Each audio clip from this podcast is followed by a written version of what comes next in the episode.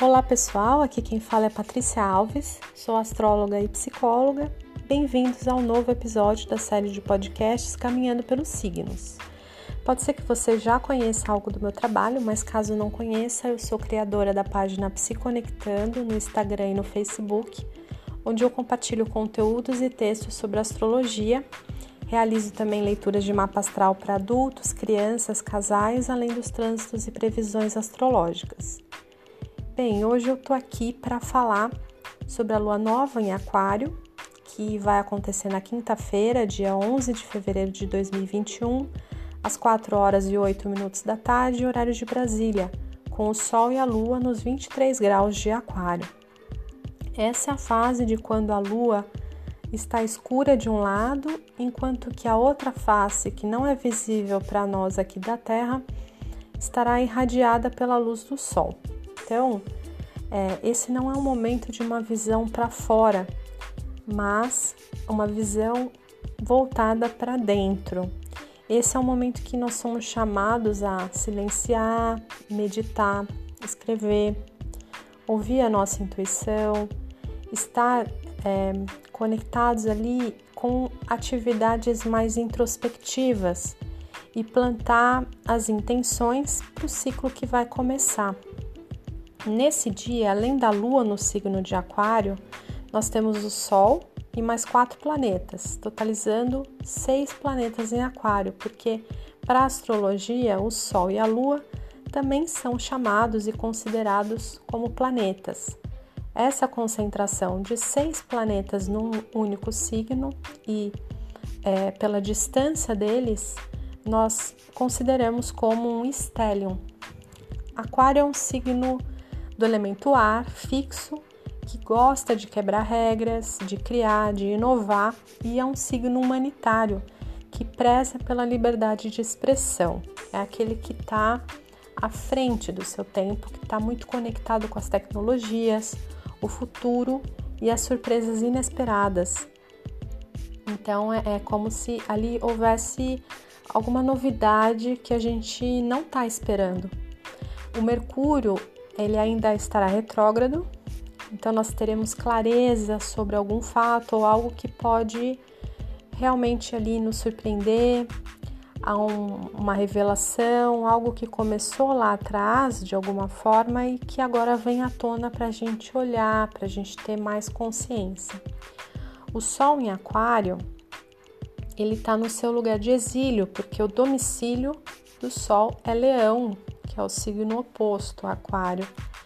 E Saturno, ele ganha uma certa vitalidade, um senso de humor quando está em Aquário, porque quando ele, che ele chega nesse signo, isso significa que ele deixou Capricórnio para trás, ou seja, deixou a noite escura, né? Deixou ali é, essa residência noturna e está na sua residência diurna mas Saturno ainda continua ali com as qualidades, né, capricornianas e, e também de colocar os limites, de restringir, de nos colocar as condições necessárias para caminhar. E Urano, que é o novo regente de Aquário, ele, nesse dia ele vai estar tá na casa 10, no signo de Touro, que é a casa natural de Saturno, de Capricórnio onde Urano não se sente muito à vontade. Há uma certa restrição de Saturno ainda, né? bem forte ali que traz ali um, uma certa uh, um certo incômodo, né, para esse lugar de Urano.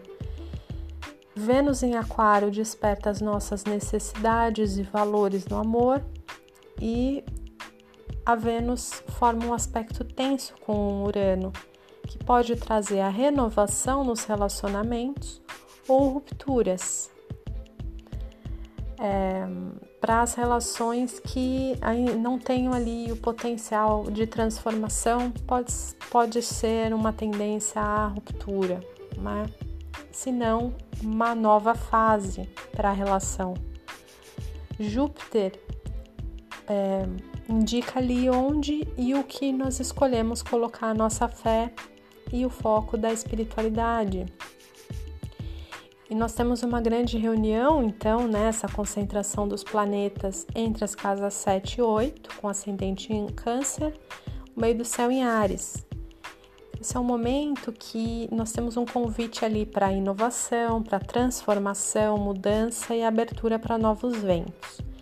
Mas junto com isso, uma certa ansiedade, impulsividade, nervosismo, uma impaciência ali no ar uma grande quantidade de ar no cosmos.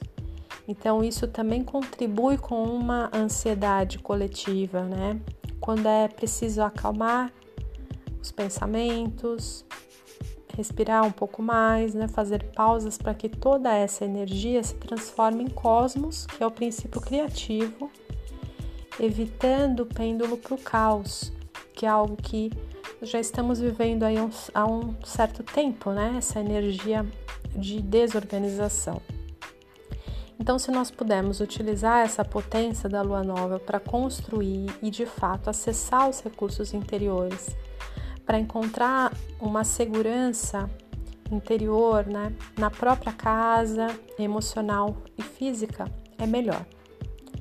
Esse é o momento que nós estamos abertos a ter muitas ideias, é possível uma nova consciência e um, uma percepção diferente das coisas. É, há muita inspiração também. E é importante encontrar esse ponto de equilíbrio, né? Essa segurança interior, porque as mudanças que Aquário traz, elas são muito rápidas. E a alma, ela precisa de um tempo para elaborar, para digerir os acontecimentos, para sentir então é interessante que você veja em qual área do seu mapa essa lunação vai acontecer, porque é nessa área que você vai ter ali um chamado para transformar, para curar, para inovar, mudar, e onde nós seremos preparados para o inesperado, né, que a vida pode trazer. Durante esse ciclo da lua, que tem a duração de aproximadamente ali 28, 29 dias.